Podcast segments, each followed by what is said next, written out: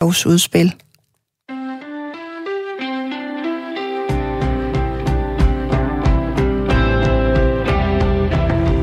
Det er sandt, at øh, der er mange, der kigger langt efter de grønne, øh, de grønne brikker i det store puslespil.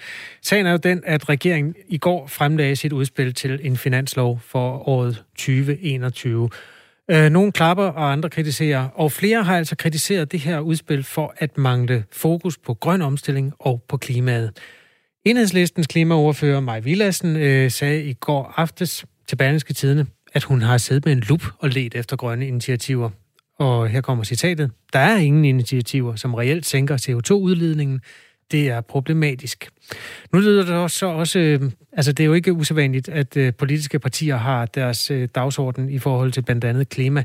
Men nu kommer der også fra en af landets førende eksperter på grøn omstilling en kritik. Det er professor i miljøøkonomi på Københavns Universitet, Lars Gården Hansen. Godmorgen til dig.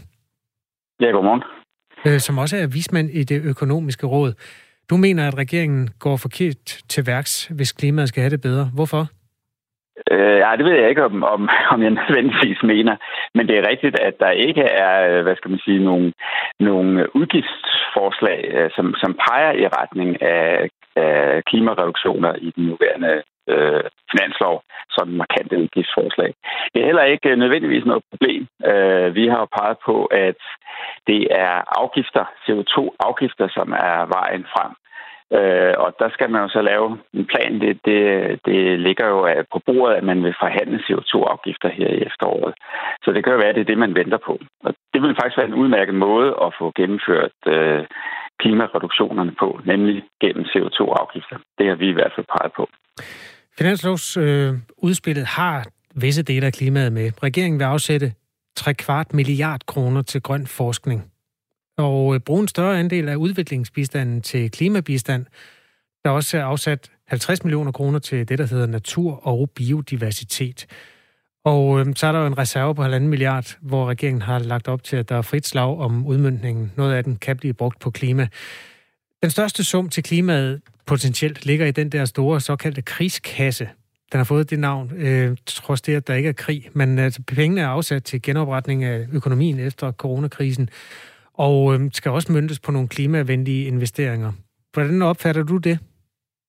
Ja, der, der, der kunne jeg godt være øh, mere kritisk. Altså, øh, den her krigskasse, man så må sige, øh, den, den handler jo primært om at få gang i dansk økonomi på kort sigt, øh, så, så øh, øh arbejdspladserne, folk ikke bliver fyret fra deres arbejdspladser, kommer gang i produktionen. Øh, og det, det er en dårlig idé at blande det sammen med øh, klimainvesteringer, som handler om et meget langt sigt over de næste 10-30 år. Øh, og der, der, der, øh, de, de to opgaver, der skal man bruge forskellige instrumenter. Øh, I forhold til at få gang i økonomien, der handler det om at, at stimulere efterspørgselen, så der er det fint med en krigskasse i forhold til at få lavet øh, fornuftige, omkostningseffektive grøn omstilling, der handler det om CO2-afgifter.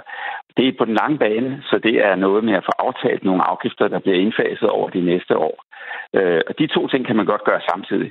Men det vil være en dårlig idé at begynde at blande øh, grøn teknologi ind i den her krigskasse. Så risikerer du, i stedet for at, at det er afgifter, der driver omstillingen, så bliver det tilskud, og dermed øh, sidder man på Christiansborg og udpeger bestemte teknologier, som skal drive den grønne omstilling. Det er det, der er risikoen, hvis man banner den grønne dagsorden ind i krigskassen. Vi sidder og kigger på udspil til finansloven sammen med øh, professor i miljøøkonomi ved Københavns Universitet, Lars Gården Hansen, der også er vismand i det økonomiske råd. Lars Gården Hansen, nu kommer der spørgsmål. Jeg, jeg stiller det meget forsigtigt, fordi jeg ved, at det her det er også følsomt sådan i videnskabelige kredse. Men, øh, så du må ikke forstå det forkert. Men hvor er det, at man... Øh, altså, der er et politisk system, der siger, at man kan ikke få... Øh, man kan ikke få grønne omstillinger nok. Det siger man hos enhedslisten øh, stort set. Hvad er det, du... Hvor er det, man som forsker, hvad skal man sige, øh, skiller politik fra, fra den holdning, at øh, der skal gøres så meget som muligt? Jamen det er, det er, øh, politik er øh, man siger, det er en politisk vurdering, at der skal gøres så meget som muligt, og der er man så blevet enige om øh, en målsætning i 2030, at der skal ske, være en, øh, ske en reduktion på 70 procent i 2030. Så det er en politisk afvejning, en politisk øh, målsætning. Det er øh, som sådan ikke en, øh, vi økonomer går ind og blander, blander os i. Når den ligesom er stillet, så tager vi udgangspunkt i den. Men vi kan godt komme med nogle råd øh, til, hvordan man gennemfører den målsætning billigst muligt. Og der, der har vores råd været, at den, den målsætning bliver gennemført billigst muligt ved at lægge afgifter på det, vi ikke kan lide, nemlig CO2-udledning, frem for at give tilskud til udpegede teknologier, vi godt kan lide. Når vi, når vi, når vi kommer med den anbefaling, så er det fordi, vi er ret sikre på, hvad vi ikke kan lide. Det er nemlig CO2, og det kan vi godt lægge en afgift på ret præcist. Det er meget sværere at vurdere, øh, om en eller anden øh, grøn teknologi, hvor god den i virkeligheden er, hvor meget CO2 den i virkeligheden fortrænger. Og der risikerer det ret let at give for store tilskud til nogle teknologier, for små tilskud til andre teknologier. Mm. Og, og så får vi en grøn omstilling, som den bliver en grøn omstilling, men den, bliver, den risikerer at blive væsentligt dyrere, end hvis vi gennemfører den ved at lægge afgifter på det, vi ikke kan lide. Lars Gård Hansen, er det, jamen, det giver fin mening. Øh, må jeg prøve med et andet billede? Øh, ja. Er det, er det bedre at bruge pisk end gulerod? Ja, du kan sige, at det er ikke fordi det er pisk, at det er bedre. Men, men ja, det er det i det her tilfælde.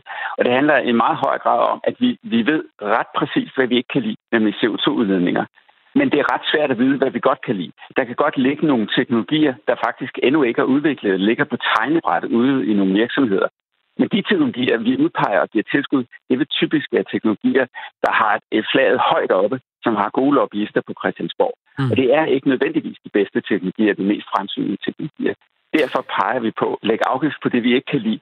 Og så bliver alt, alt, alt det grønne, også det, vi ikke lige kan få øje på, og som kun er i udvikling, det bliver mere konkurrencedygtigt, og så får vi den bedste opstilling.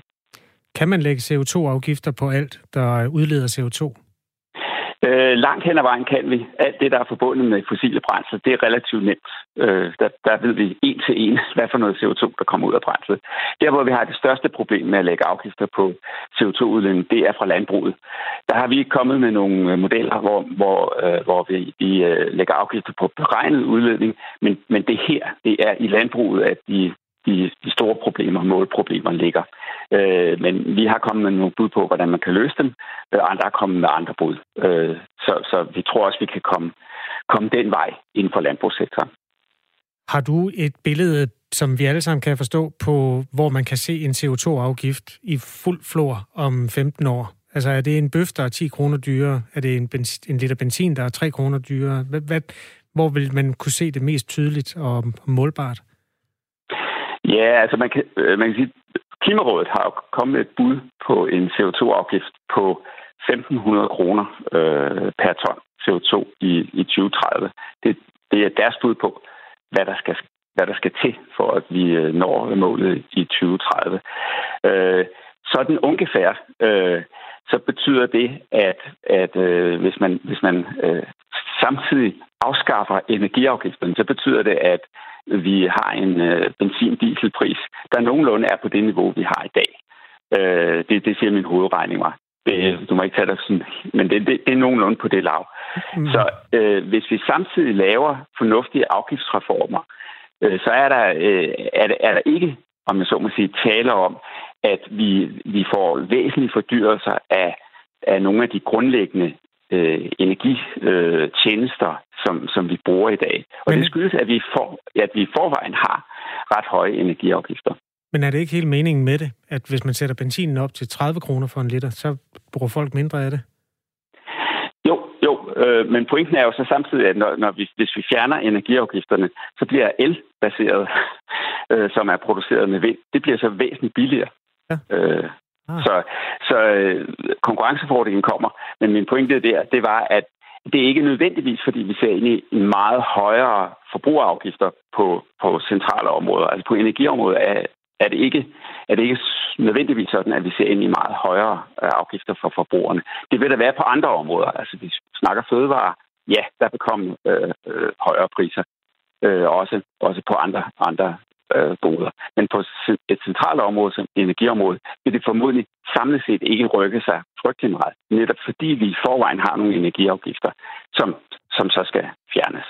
Okay, så vi får det i virkeligheden lidt billigere og lidt bedre og lidt grønnere, hvis det går, som, som det står i krystalkuglen? På, på energiområdet, men det bliver dyrere på andre områder, og samlet set kommer der en regning. Altså samlet set kommer forbrugeren til at betale en regning. Men, men den, er, den er ikke voldsomt stor, altså hvis vi kigger over de næste 30 år. Tak fordi du hjælper os med at kigge ind i finanslovsudspillet, Lars Gården Hansen. Jo, tak. Professor i miljøøkonomi på Københavns Universitet og vismand i det økonomiske råd. Klokken er kvart over syv. Ja, og vi fortsætter med mere finanslovsudspil. På trods af, at mange mindre byer i landområder døjer med meget langsomt internet, så øh, ser det ikke ud til, at det, der hedder bredbåndspuljen, bliver ført videre øh, næste år. Og det er så en øh, bredbåndspulje, som har været afsat til at øh, sikre bedre internetforbindelse, hurtigere internetforbindelse i landområder, der har langsomt net. Øh, den bliver ikke prioriteret bredbåndspuljen i finansudspillet, øh, som blev præsenteret i går. Og det har mødt kritik fra Landdistrikternes øh, Fællesråds formand, som hedder Steffen Damsgaard. Behovet er stort. Øh, der er over 100.000 adresser, øh, boliger, virksomheder, som ikke kan få en, en ordentlig bredbåndsforbindelse, altså hvor bredbåndsforbindelsen direkte er dårlig og ikke fungerende, hvor der er behov for, at der bliver investeret, og det er altså desværre for langt de fleste af de 100.000 adresser steder, hvor teleselskaber eller energiselskaber eller bredbåndsselskaber ikke kommer til at rulle dem ud. Og det vil altså sige, at øh, det er adresser, hvor folk ikke øh, vil bosætte sig, fordi man ikke kan få en normal hverdag til at fungere med en hurtig bredbåndsforbindelse. Det er der, hvor virksomhederne ikke kan udvikle sig og skabe nye arbejdspladser. Og så er det jo her i 2020 i en coronatid, så er der jo ikke mulighed for at have den der hjemmearbejdsplads, som vi jo alle sammen, øh, der havde mulighed for at kunne arbejde hjemme, lige pludselig blev øh, nødsaget til at skulle bruge.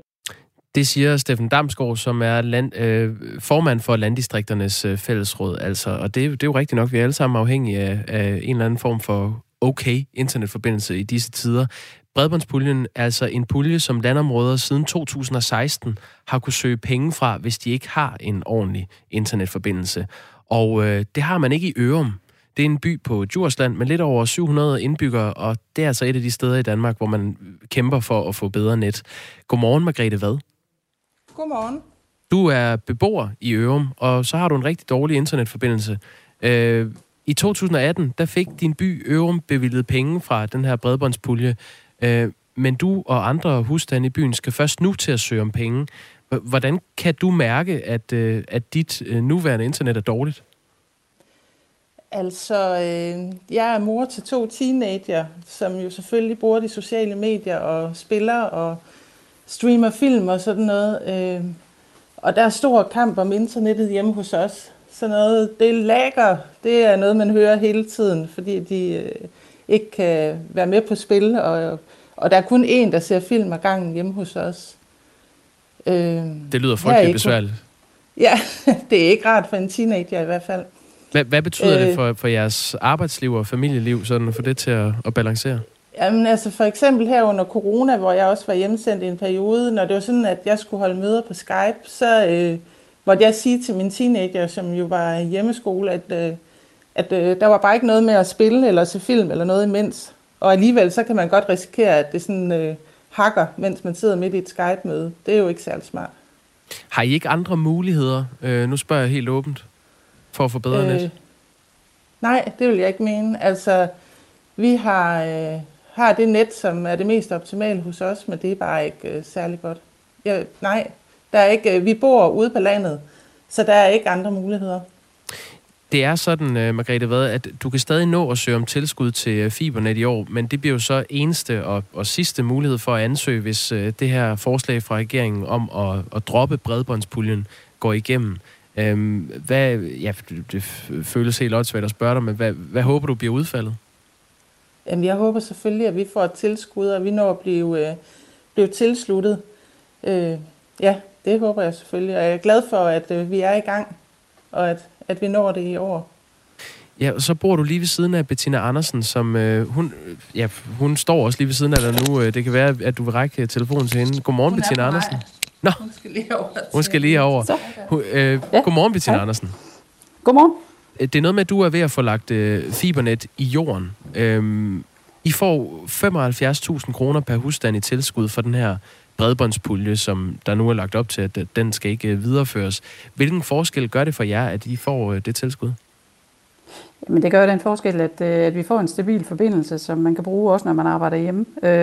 Jeg har også siddet hjemme under corona og arbejdet, og netop det her med, at, at, at der er en, en fast forbindelse, hvor det ikke er sådan påvirkeligt af, for vi har en luftborgen forbindelse lige nu, og det kan godt falde ud en gang imellem.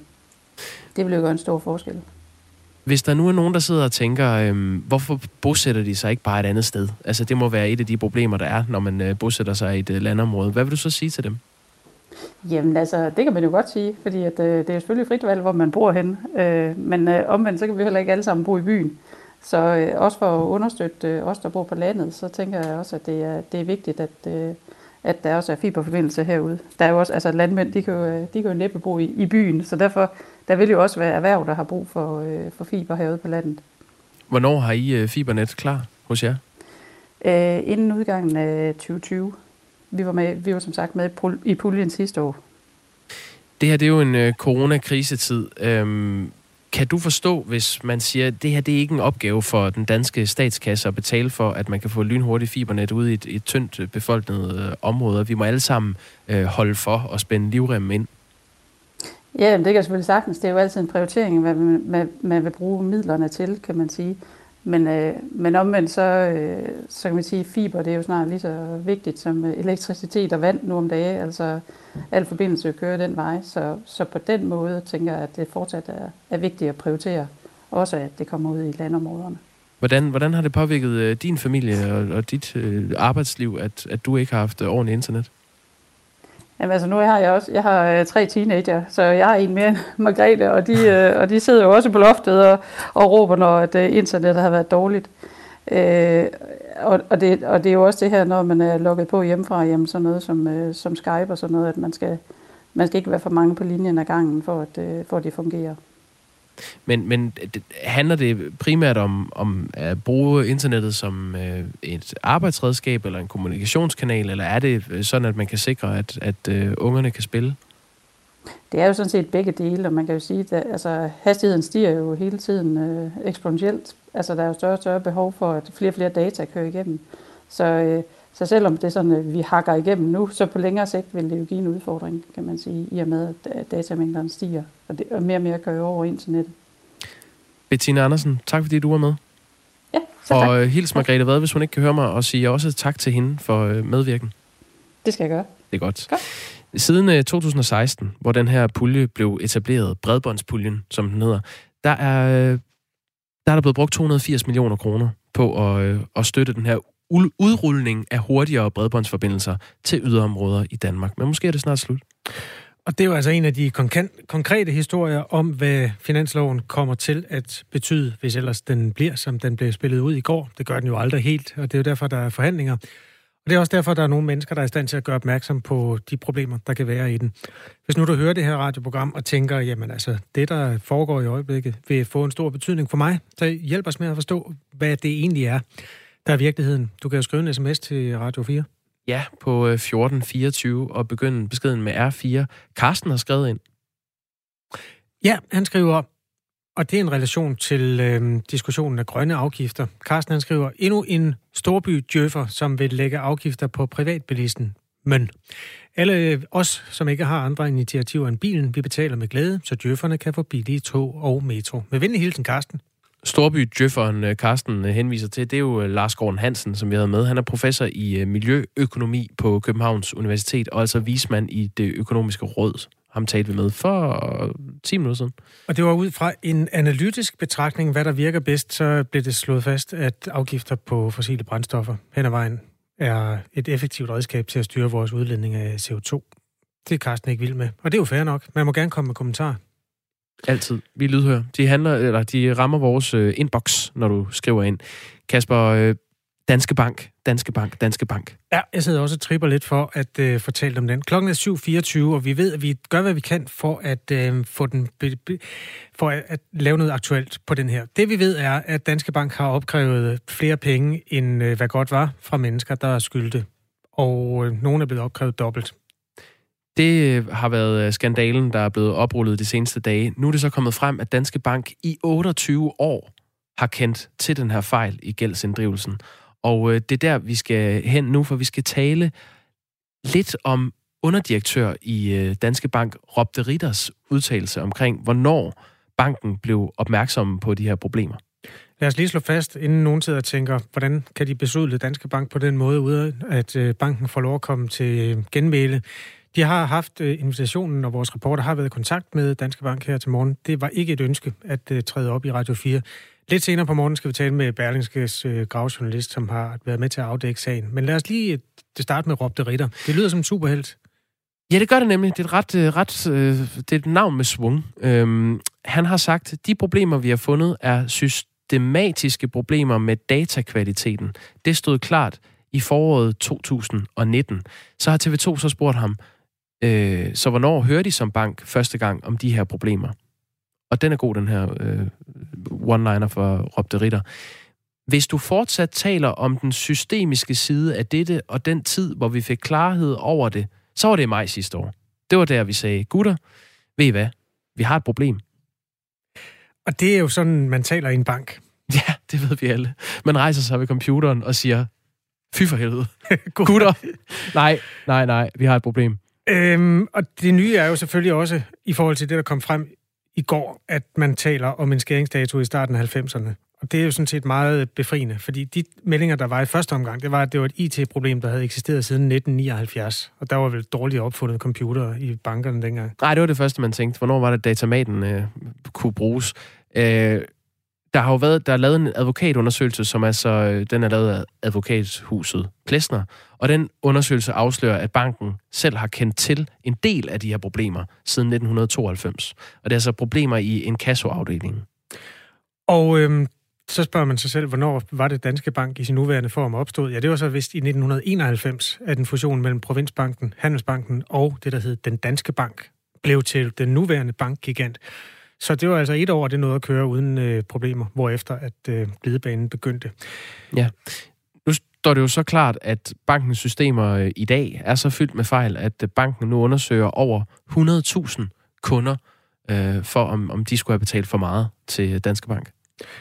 TV2 har haft, øh, som sagt, interviews med bemeldte øh, direktør Rob de Ritter. Og en anden af øh, stridspunkterne, det er jo, at det her et udtryk for en kultur, det bruger man jo gerne, hvis der er en øh, problem i en virksomhed, at det i virkeligheden handler om kultur. Og kulturen er ændret, slår han fast over for TV2. Til gengæld er en af de ledende medarbejdere, som har kendt til de her problemer i mange år, stadig ansat. Men kulturen er ikke, som den har været, slår Rob de Ritter fast. Ja. Jeg har lidt lyst til at sige, øh, hvad han ord har at sige om det. Jeg kom med det. Jeg vil ikke pege på personer. Jeg vil pege på banken som helhed. Kulturen, der var dengang i forhold til kulturen i dag.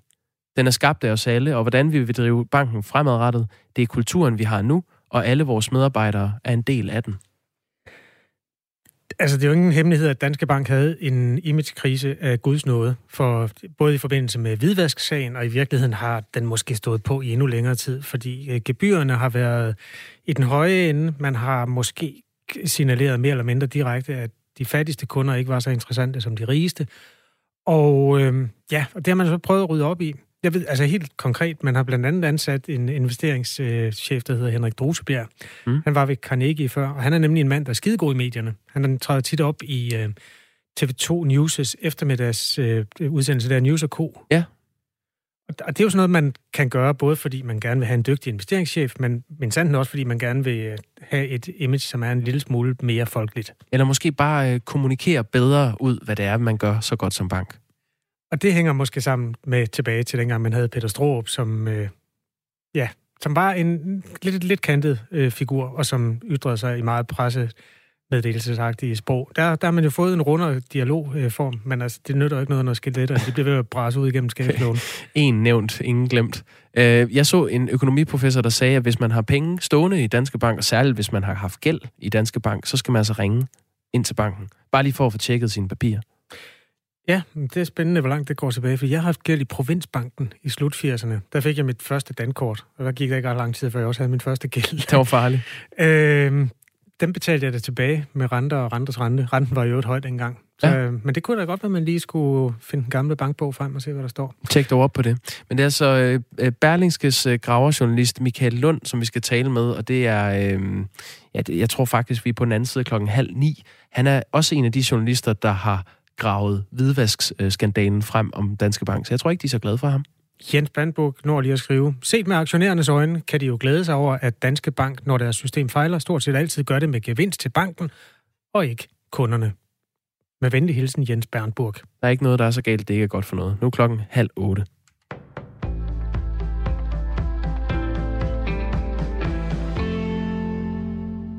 I et år har det været muligt for drenge gratis at blive vaccineret mod HPV, men det er langt fra alle, der har gjort brug af den mulighed.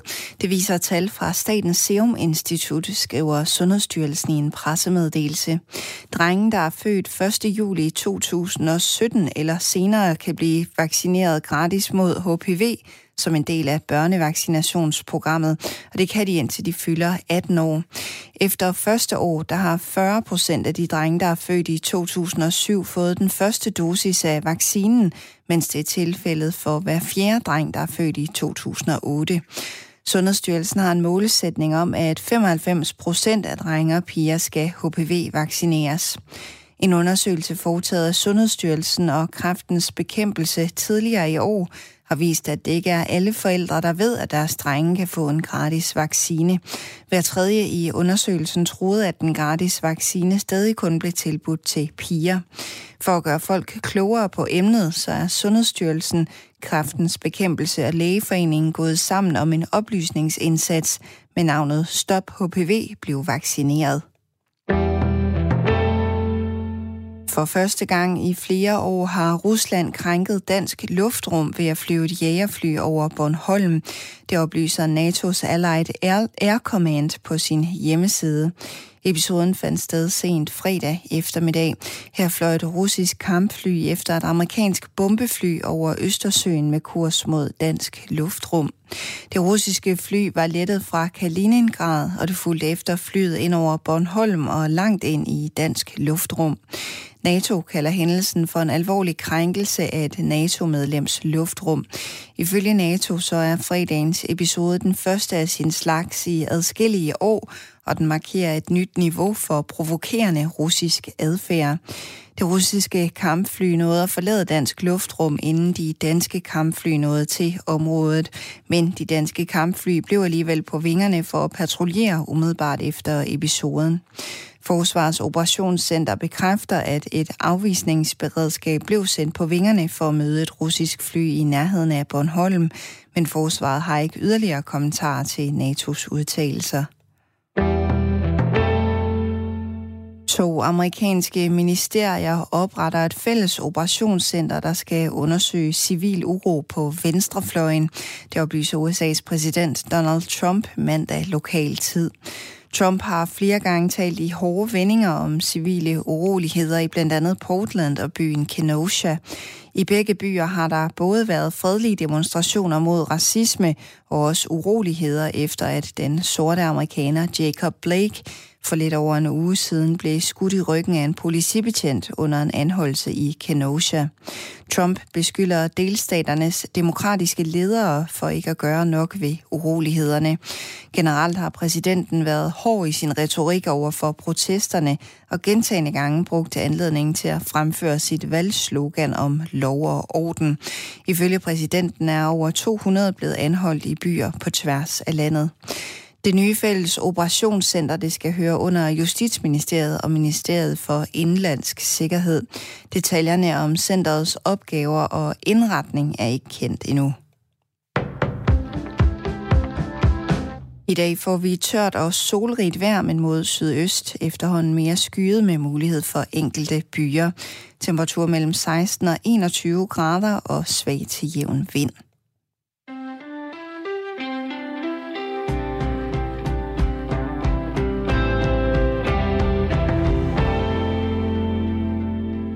Velkommen til Radio 4 Morgen, som er bestyret af nyhedsvært Signe Riebergaard Rasmussen og Jakob Grosen og Kasper Harbo.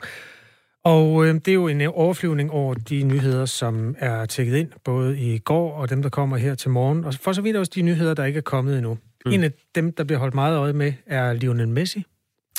Ja, der er nyt i sagen hver dag. Ja, og så er der alligevel ikke rigtig nyt, vel? Det er, det er en ny ikke-historie hver dag. Hvad har han nu ikke dukket op til? Ja, Lionel Messi er en fodboldspiller på 33 år, er mange anset for at være den bedste der nogensinde har gået på to korte ben. Det han, mener jeg. Også her. Uh, han er blevet...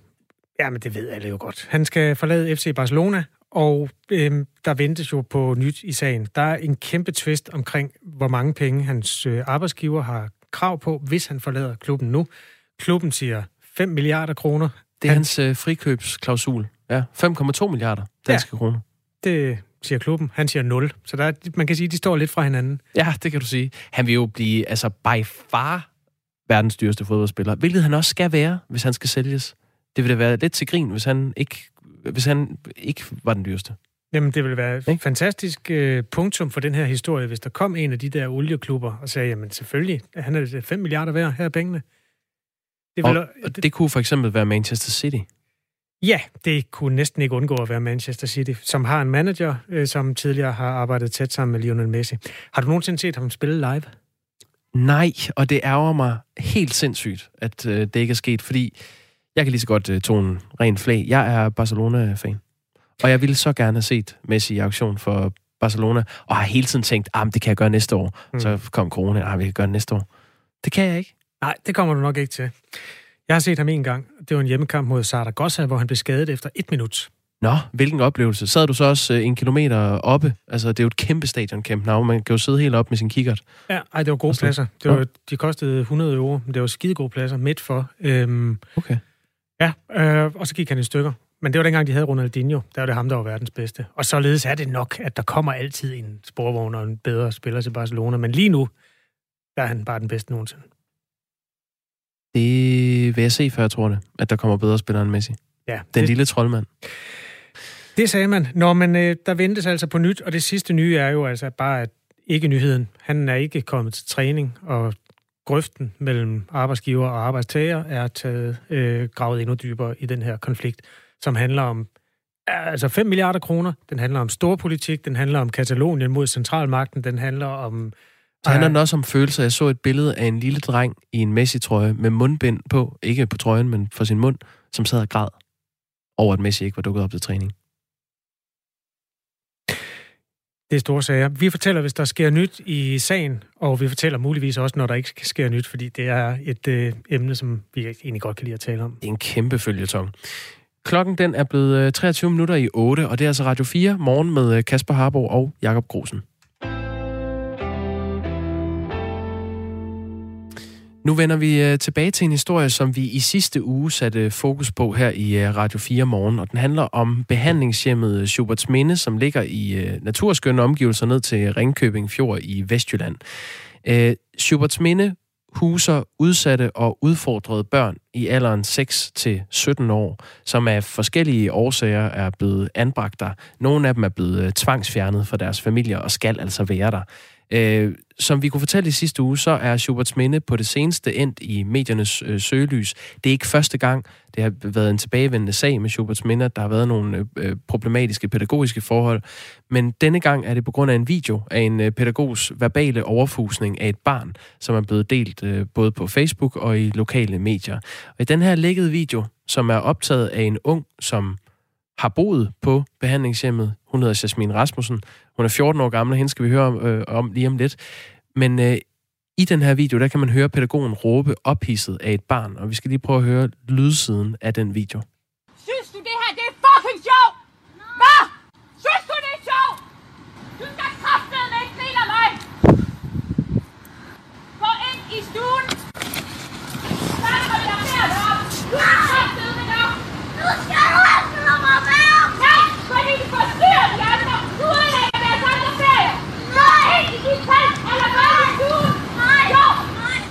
Ja, øhm, lydkvaliteten er lidt grønnet. Det, det er optaget på indersiden af en, øh, altså inde i et telt, på den anden side af en teltdu, og det her optrin, det foregår øh, udenfor. Men det, der bliver sagt, der synes du, det her det er fucking sjovt, var? Synes du, det er sjovt? Du skal kraftedeme ikke grine af mig. Gå ind i stuen, eller gør, som jeg beder dig om. Nu er det kraftet med nok, siger øh, pædagogen, eller råber pædagogen. Nu skal du altså lade mig være, øh, råber barnet tilbage, og så siger pædagogen, nej, for du forstyrrer de andre. Du ødelægger deres sommerferie. Gå ind i dit telt, eller gå ind i stuen. Og til det svarer barnet så igen, nej. Øhm, det er sådan, at der i landets fem regioner er socialtilsyn, som fører kontrol med landets øh, bosteder og øh, behandlingshjem. Og i Schuberts Mindes tilfælde øh, er det Socialtilsyn Midt, som fører kontrol med, at øh, det her bosted lever op til de forpligtelser, de har over for de her børn, som er anbragt der. Og i øjeblikket, der undersøger Socialtilsyn midt forholdene på, øh, på Schuberts Minde. Det betyder altså, at øh, de igennem den seneste tid både har været på uanmeldt og anmeldt besøg på, på stedet. Årsagen til det er dels den video, som jeg lige har spillet noget af, og derudover så oplyser Socialtilsyn Midt, altså til os her på Radio 4 morgen, at de er i besiddelse af dokumentation af andre episoder, som viser problematiske pædagogiske metoder på øh, behandlingshjemmet. Men på trods af det, så kan landets kommuner fortsat anbringe udsatte børn og unge på Schuberts Minde. Godmorgen, Bente Boserup. Godmorgen. Seniorkonsulent i øh, Børns Vilkår. I efterlyser, at kommunerne bliver orienteret så snart et behandlingshjem bliver undersøgt af øh, socialtilsynene. Hvorfor er det nødvendigt? Vi mener, det er nødvendigt, fordi vi synes, at tvivlen skal komme børnene til gode. Det er de allermest udsatte børn, som vi anbringer som samfund. Og hvis det er sådan, at der er et øh, behandlingssted, der er ved at blive undersøgt, så er der jo tvivl om, hvorvidt at det her sted øh, udfører en pædagogik, der er forsvarlig. Og så kan man sige, at det er selvfølgelig ubehageligt for behandlingsstedet, at de så øh, det, der bliver oplyst om, at nu bliver de undersøgt, hvis nu der ikke er noget om det, øh, at, at man øh, tilbageviser kritikken. Men igen, tvivlen må komme børnene til gode. Hvis det er sådan, at det er et sted, der skal sanktioneres, der i værste fald skal lukkes, så skal vi jo ikke anbringe børn i den periode, for så flytte dem videre et andet sted. Der er jo nok af øh, anbringelser, som bliver afbrudt. Bente Boso, vi vender tilbage til dig øh, om lidt, men først så skal vi lige høre et klip med øh, 14-årige Jasmin Rasmussen. Det var hende, jeg nævnte før. Det er hende, der har optaget videoen, hvor øh, pædagogen råber et barn. Øh, Jasmin Rasmussen har boet på Schuberts Minde indtil for nylig. Hun har boet der i 8 måneder, men hun har valgt at stikke af fra behandlingshjemmet, og det er altså på trods af, at hun er anbragt der, og hun ikke må stikke af derfra. Og vi skal lige prøve at høre en uh, bid af det interview, vi bragte i sidste uge med hende, hvor hun fortæller, hvordan hun oplevede det, uh, det at bo på Schuberts Minde. De voksne, de begyndte at råbe af os, uh, og det, det kunne jeg ikke lide, og så blev det faktisk faktisk helvede til sidst. Hvad mener du, når du siger, at det blev et helvede til sidst? Uh, det, det var en af de grunde til, at jeg stak af, uh, fordi at de råbte deres, og de lagde os, jo, eller, lagde os i magtanvendelser, og ja. Kan du forstå, hvis det nogle gange er nødvendigt for pædagogerne ligesom at hæve stemmen og sige, nu er det nok? Ja, det, jeg kan godt forstå det, men de råbte sådan af os. Sådan siger Jasmine Rasmussen, altså på, øh, på 14 år, som lige nu, øh, hun er ved at blive anbragt et andet sted, men hun har levet øh, under jorden i, i et stykke tid. Vi har også talt med Selina Maja Mikkel på 19 år. Hun har boet på Schuberts Minde i øh, fire år og flyttet derfra i januar. Og hun øh, beskriver sin tid på Schuberts Minde som mere nedbrydende end opbyggende. Man kan sige, at man har ikke lov til at have en personlighed derude. Øh, I og med, at vi bestemmer for eksempel, hvad for noget tøj man går i. Øh, da jeg flyttede ud, der fik jeg også en liste over, øh, hvad for noget makeup jeg måtte have på, på hvilke tidspunkter. Øh, de bestemmer alt ud, også øh, hvad hårfarve man har. Øh, de burde så, jeg havde sort hår, da jeg flyttede ud. Det brød de sig ikke om, så jeg fik hele tiden at vide, at det var grimt. Og det fik jeg at vide, indtil jeg farvede mit hår. Tror du, det er blevet et bedre liv, børnene har på Schuberts Minde nu? Nej, det tror jeg ikke. Bente Boserup, øh, seniorkonsulent i, i Børns Vilkår. Nu lyttede du med på de her klip. Hvad, hvad tænker du om det, som øh, de her to piger fortæller om livet på Schuberts Minde? Det pigerne fortæller, det er jo om øh, psykiske overgreb. Det er om øh, psykisk vold, hvor børnene i stedet for at blive bygget op, i stedet for at blive mødt med tillid og anerkendelse og tålmodighed, sådan så de kan få bygget deres selvværd op, så, øh, så nedbryder man børnene. Og det er jo dybt alvorligt. Så man kan sige, vi har i hvert fald her øh, nogle børn, der kan fortælle, og nogle børn, der har optaget situationer, hvor pædagogikken bestemt ikke er, som den skal være. Og i en periode, hvor det så bliver undersøgt, så skal vi jo ikke sætte flere børn ind på Schuberts Minde. Der er vi nødt til at vente på en afgørelse. Vi har også bedt øh, Anne Dorte Hestbæk, som er seniorforsker ved øh, VIVE, altså det Nationale Forsknings- og Analysecenter for Velfærd, øh, om at forholde sig til, øh, til de her oplevelser. Hun beskæftiger sig med øh, de danske kommuners indsats over for udsatte børn, det her sociale område. Og hun øh, vurderer øh, deres øh, historie, altså Jasmin Rasmussens og Selina Maja Mikkels øh, oplevelser sådan her.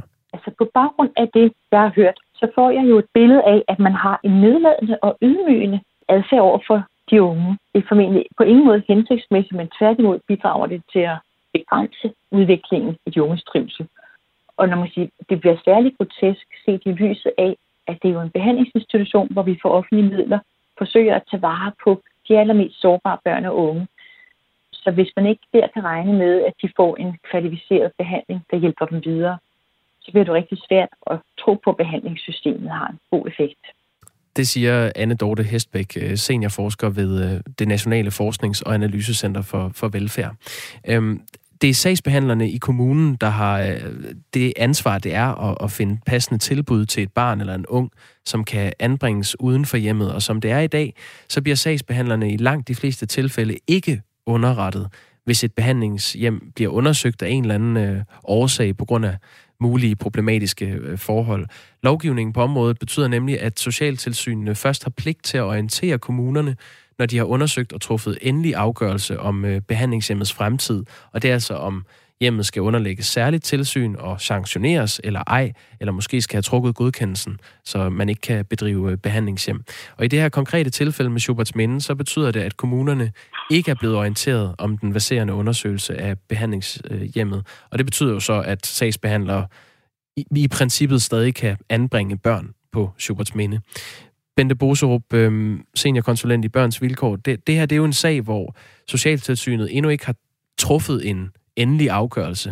Øhm, hvorfor mener du ikke, at man skal lade øh, dem, øh, tvivlen komme dem til gode? Altså både Schuberts Minde, men også andre hjem, der må blive undersøgt af Socialtilsynet. Jamen nu er vi jo i børns vilkår sat i verden for at tage hånd om og øh, stoppe svigt af de meget udsatte børn. Og derfor ser vi det jo fra børnenes perspektiv. Og der må vi sige, at der skal det være en meget, meget bedre hjælp til kommunerne, at de kan se, her er der en undersøgelse i gang, her er der rejst tvivl om kvaliteten, her er der rejst tvivl om, hvorvidt børnene bliver behandlet, som de skal. Og på den baggrund, så er det klart, så må vi sige, det ville være en rigtig god idé, hvis øh, det var sådan, at øh, kommunerne kunne se på portalen eksempelvis, at her er der en institution, der er ved at blive undersøgt, så I skal måske lige holde inde med at anbringe børn i en periode der. Der er mange af Radio 4 Morgens lyttere, der stempler ind med sms'er her øh, til den historie. Der er en, en lytter, der faktisk selv har været anbragt på Schuberts Minde i begyndelsen af 1980'erne, og fortæller om øh, overgreb, i, på, som skete på det tidspunkt. Det kan være, at du, Jacob, måske skal følge op ved at ringe og finde ud af, om det er noget, vi skal følge op på øh, senere. Det er jo altså historier, der er over øh, forældelsesfristen. Ja, men den ligger faktisk, der var en episode for et år siden, øh, før den nuværende forstander blev indsat på Schuberts Minde, hvor en øh, mindreårig pige blev udsat for et, øh, et seksuelt overgreb af en større dreng, og de boede på samme afdeling, men blev ikke øh, skilt ad bagefter. Det modtog Schuberts Minde kritik for. Okay, men det her det er fuldstændig samme kategori. Ja. Øhm, der man sagt, der er noget at rydde op i. CN skriver, så vidt jeg er orienteret, så er der ikke krav til, at der skal være uddannede pædagoger på opholdssteder. Det er rene pengemaskiner og ikke andet. Ejerne kører rundt i store dyre biler, som skatteborgerne betaler. Kommunerne er ligeglade. De sidder ikke med æben, det vil sige, de anbragte. Magtanvendelse bliver heller ikke indberettet, og sker det, så vælger kommunens socialforvaltning i mange tilfælde at se gennem fingre med det. Så undgår vi tilsynet. Hele systemet er rådent, lyder analysen fra CN. Bente Boserup, er hele systemet rådent? Nej, det vil jeg ikke sige, det er. Der findes rigtig gode behandlingssteder. Men det er klart, at der er i den grad plads til forbedringer. Vi taler jo også øh, på børnetelefonen og på bisider, i vores bisidderafdeling med øh, børn og unge, der er anbragt, hvor der foregår ting, der absolut ikke skal foregå. Så på den måde kunne der i, i hvert fald være brug for, at der kom noget mere faglighed ind, at der ikke var så mange ikke uddannede. Og det, det er der, da helt klart brug for. Bente Boserup, vi har øh, talt med Flemming Trap Højer, som er ekspert i øh, lov om socialtilsyn, og øh, det er altså den lov, der regulerer det her område. Lad os lige prøve at høre, hvad, hvad han siger. Vi oplever, at øh, kommunerne nogle gange er meget hurtige til at trække borgerne hjem, hvis de ser, at der er et skærpet tilsyn på vej. Så kan det jo også betyde voldsomt indgribende i forhold til dels de borgere, der bor der, men også tilbuddet, hvis der lige pludselig hele deres forretningsgrundlag forsvinder, fordi en kommune reagerer og nogle gange overreagerer. Derfor har man den her regel om, at man lige giver tilbuddet en mulighed for at blive hørt, øh, inden man træffer afgørelsen, fordi den kan være meget indgribende. Typisk er det. det der, der er jo flere pointer i det, øh, han siger, Flemming Traphøjer, øh, her. Altså, hvis socialtilsynene skal orientere kommunerne, så snart de øh, påbegynder en undersøgelse af et bosted, så kan det jo føre til, at kommunerne overreagerer og bostederne kommer til at miste deres indtægtsgrundlag og omdømme. Børnene mister det sted, de øh, skal bo, uden at der i virkeligheden er noget, der er problematisk for, øh, for beboerne eller børnene. Øhm, kan du se, at det kan være en konsekvens af det forslag, du, øh, du har? Jamen, det kan selvfølgelig være en konsekvens, men det kan også, der kan jo også være den konsekvens, at der er børn, som bliver anbragt på et sted, hvor øh, der ikke er den kvalitet, der skal være, og hvor det slet ikke passer til det barn, og hvor børnene så skal flytte igen. Så det vil der altid være, og der må det jo også være et, et, øh, fagligt skøn fra sagsbehandlernes side, om hvorvidt de gør det ene eller det andet. Hvor, øh, hvor går grænsen for dig? Altså, hvor graverende skal det være, det Socialtilsynet undersøger, før man siger, okay, nu lukker vi for, øh, for placering af flere børn på det her sted, indtil det er undersøgt til bunds? Det har jeg svært ved lige at sige fuldstændig nøjagtigt, hvad det skal være. Men man kan jo sige her, hvor, øh, hvor vi for eksempel har vores konkrete forslag, eller vores, vores konkrete eksempel med, øh, med Schuberts Minde, om man siger, der er der jo noget, der tyder på, at det i hvert fald ikke er et rart sted at være for børn. Socialtilsynet har i hvert fald bekræftet over for os, at de, øh, de er i besiddelse af materiale, der viser problematiske pædagogiske metoder. Øhm, Flemming Trapp Højer, som vi hørte før øh, her, øh, Bente Boso, han peger også på, at det kan være meget indgribende for børnene, øh, hvis der bliver sået tvivl om kvaliteten af deres behandlingshjem, særligt hvis det er øh, ubegrundet. Hvordan ved du, at det faktisk vil komme børnene til gode, at Socialtilsynet meget tidligere i processen skal orientere kommunerne? Jamen altså, hvis det er sådan, at børnene er rigtig glade for at være der, så er der jo ikke noget problem i det, kan man sige. Øh, børnene de kan mærke, om det her er det et rart sted at være, er det ikke et rart sted at være, øh, bliver vi overfuset, eller bliver vi mødt med omsorg og, og god faglighed. Så børn tager jo ikke skade af, at de får at vide, nu der er nogen, der lige skal kigge på, om det her sted er i orden. Der er jo løbende tilsyn, hvor der kommer nogen og taler med dem om, hvordan er der at være her. Det skal der jo være, så, øh, så det kan jeg ikke se, at det er det, der skader børnene. Det, der skader børnene, det er, hvis de er på et sted, hvor der bliver råbt og skrejet af dem, hvor der ikke er en pædagogik, der imødekommer de behov, børnene har. Øh, vores lytter CN vil gerne have, at øh, vi spørger dig, hvordan det kan være, at bisidere i børns vilkår kan være ansat i diverse socialforvaltninger, det vil sige de samme mennesker, som anbringer. Jamen, vi har selvfølgelig et professionelt bisiderkorps, og øh, det er bisidere, som er uddannede socialrådgivere, og som øh, så får en ekstra uddannelse hos os. Og de går selvfølgelig ikke ud i den kommune, hvor de selv er ansat, sådan så at tingene bliver blandet sammen. Det kunne vi jo aldrig finde på at gøre. Det sikrer vi jo, at der er vandsæt skodder der. Men vi skal også sikre børnene, at de har nogle bisidere, som har den faglighed og som er inde i loven. For ellers kan vi ikke løfte børnenes rettigheder i de tilfælde, hvor det selvfølgelig er nødvendigt. Bente Boserup, øh, seniorkonsulent i, i Børns Vilkår. Hvad, hvad har I tænkt jer at gøre herfra?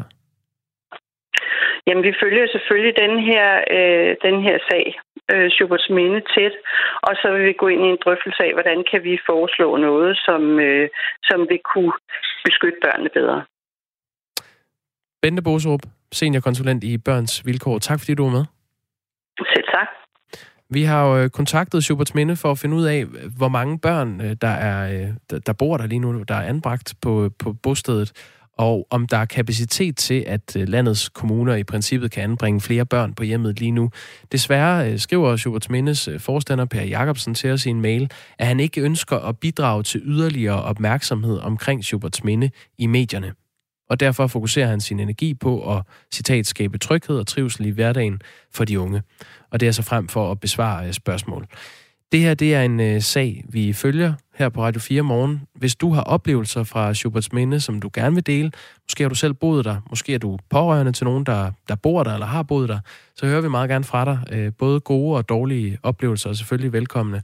Du kan skrive på øh, redaktion snablag radio 4 med et firtal.dk eller på 1424 og begynd beskeden med R4. Og vi kommer selvfølgelig til at behandle dine henvendelser med fortrolighed. Der er masser af sms'er på den her, og det er jo altså den type, vi meget gerne vil have. Også fra dig, der eventuelt har haft en god og lykkelig barndom på Schuberts Minde. Ja. Øh, mere indsidigt er det heller ikke. Men der er øh, meget kritik, og nu kan vi tage nogle af dem, der er kommet ind. Jensen skriver, balancen mellem, at tvivlen altid bør komme børnene til gode, og risikoen for, at en frustreret teenager kan lægge et bosted ned med anklager, er jo svær. Sila skriver, det er vel ganske nemt, hvor mange er blevet lukket efter en undersøgelse, og hvor mange kunne fortsætte. Hvis det kun er en ud af 50, der bliver lukket, så er det vel bedst at fortsætte, som vi gør, i stedet for at lave noget om, så kommunerne flytter børn uden grund. Hvis man øh, bare lige kort skal forstå, hvad der er sket inde i maskinrummet. Du har talt med flere ikke, af de der, øh, som har erfaringer fra stedet. Jo, vi har været i kontakt med flere, både øh, tidligere og øh, ja, f- nogle, nogle af de unge, som er flygtet fra Schuberts Minde i år, øhm, og så også nogle af dem, som har boet der gennem længere tid, og som er flyttet tidligere i år. Øhm, det er jo, der, som jeg indledte med at sige, så har der været mange øhm, problematiske sager omkring Schuberts Minde. Jeg tror, det er 10 år siden, øh, DR lavede en dokumentar, der hed Kæft, Trit og Knus, som handlede om øh, øh, svære øh, pædagogiske tilgange til børnene. Og det er altså noget, der er drøbet ud undervejs. Og sidste år, der, øh, der valgte man at fyre den tidligere forstander, som havde været der i 22 år. Og så er Per Jacobsen her blevet indsat 1. november. Og han har været ude at sige, at øh, de arbejder med, med stedet og med tilgangen til børnene, og har et indtryk af, at, at det hele er blevet bedre. Og den her sag med den råbende pædagog, at det var en enlig svale, og det det, vi er inde og undersøge nu. Hvordan er forholdene reelt for, for børnene? Barnet lyder som den voksne i samtalen på lydklippet, skriver Kent, som altså lyttede med på det lille, øh, ord, den lille ordveksling mellem en pædagog og et barn. Hvor gammel var barnet i klippet der, ved du det? Øhm, teenager. Omkring, okay. Altså, vi ved, at Jasmin, som, Jasmin Rasmussen, som har optaget videoen, hun er 14 år. Okay. Ja. Det er i hvert fald en sag, vi øh, kommer til at vende tilbage til på et tidspunkt. Vi ved også, at der sidste år var 23 børn anbragt på Schuberts Minde. Vi ved altså ikke, hvor mange der præcis bor der lige nu. Men det er under skærpet tilsyn, og vi, øh, vi følger den. Klokken er nu 4 minutter i 8. Det vi ved er, at vi øh, på den anden side af klokken 8 skal ombord i øh, historien om russiske kampfly, som gør tilnærmelser. Sagen er den, at et øh, russisk fly jo har krænket dansk luftrum ved at, flyve over Bornholm. Ja. Sidst vi bød russerne velkommen der, det var jo efter 2. verdenskrig, eller det var der, den sluttede jo i virkeligheden, da russerne kastede bomber, og det er jo, et, altså, der er jo en masse historisk klangbund, der gør, at det ikke er fedt, at øh, kampfly har deres, øh, deres øh, gang der, eller det færdes over, over Bornholm. Og så er der bare nogle helt praktiske ting, som for eksempel, at det er mod reglerne. Det er NATO, der oplyser på sin hjemmeside, at øh, der blev set øh, kampfly der. Og vi analyserer altså historien på den anden side af 8 sammen med øh, Flemming Splidsbol, der er seniorforsker hos øh, Dansk Institut for Internationale Studier med speciale i Rusland og det post-sovjetiske område, som det hedder. Ja, og det var, øh, det var i fredags, at man kunne kigge op på himlen over Bornholm og se det øh, spektakulære syn. Ja, men jeg ved ikke, om hvor god en flykender man skal være for at, at vide, at det var en russer, der fløj forbi. Jeg er ikke engang klar over, hvad de flyver i nu om stunder. Det, der er sikkert kommet nyt isenkram siden Top Gun. Mm, Det er måske ikke ja, engang sikkert. det, det melder historien ikke noget om. Det ved jeg simpelthen ikke. Godt. Den, øh, det er også bare, lad det være en teaser for, at det skal vi ombord i. Vi skal også øh, om godt og vel en halv time tale med Michael Lund, som er et af de mennesker, der gerne vil øh, fortælle om, hvad der sker i maskinrummet på Danmarks største bank, Danske Bank. Michael Lund er graverjournalist på Berlingske, og han har sammen med blandt andre folk fra TV2 været med til at øh, bære det frem, som man i banken gerne havde set blive i mørket. Nemlig, at der er blevet opkrævet alt for mange penge hos nogle af de små kunder, som har optaget gæld i Danske Bank. Helt tilbage til 1992 er der sket fejl. Ja, øh, Kasper, jeg sidder bare og tænker, hold op, vi har haft øh, finanslov, vi har haft øh, besværlige forhold på et bosted for, for børn. Trænger vi ikke til noget, noget om dyr, noget rart? Jo, kom med noget rart. Altså sådan lidt, det, det TV-avisen trækket, ikke? Ja. Øh, lad mig starte sådan her. Husker du den russiske zoologiske have, som spillede løvernes konge for dyrene? Øh, nej, men hvor er den i dag? Nå, jamen, ja. hvor er den i dag? Jeg fortalte dig om det, det var i begyndelsen af coronakrisen, og dyrene var begyndt at blive deprimerede, fordi der ikke skete så meget. Så havde man valgt at spille øh, løvernes konge for aberne. Den danske eller de amerikanske med... Eller, Jeg ved, det, jo, Elton det, John? mm, det, må, det ved jeg faktisk ikke, om den er... Phil Collins? Den må også findes med russiske stemmer. Det er Ja, en det- russisk zoologisk have. Okay, jamen, hvor, okay. Hvad, hvad er der sket? Ja, men det nye i sagen er, øh, det er faktisk en lignende historie fra Perth Zoo i Australien. Der har de en pingvin. Og jeg, jeg har egentlig bare taget det med, fordi du skal gætte, hvad viser de den her pingvin på iPad'en? Altså, den får en form for underholdning, som skal få Den er nødt til at få en eller anden form. Den har været øh, i en kedelig forfatning, da de fandt den, og de er ved at, øh, at gøre den rask og klar igen. Og en del af det er så, at de viser den noget på Netflix. Nå, det er Netflix. Ja, det er BBC, der har historien. Kan du gætte det? Hvad viser man en pingvin? Gode gris. Nej. nej, nej, det er en pingvin. Øh, okay, øh, det, hvad, pingviner fra Madagaskar? Det er fordi, du ikke kender Pingo.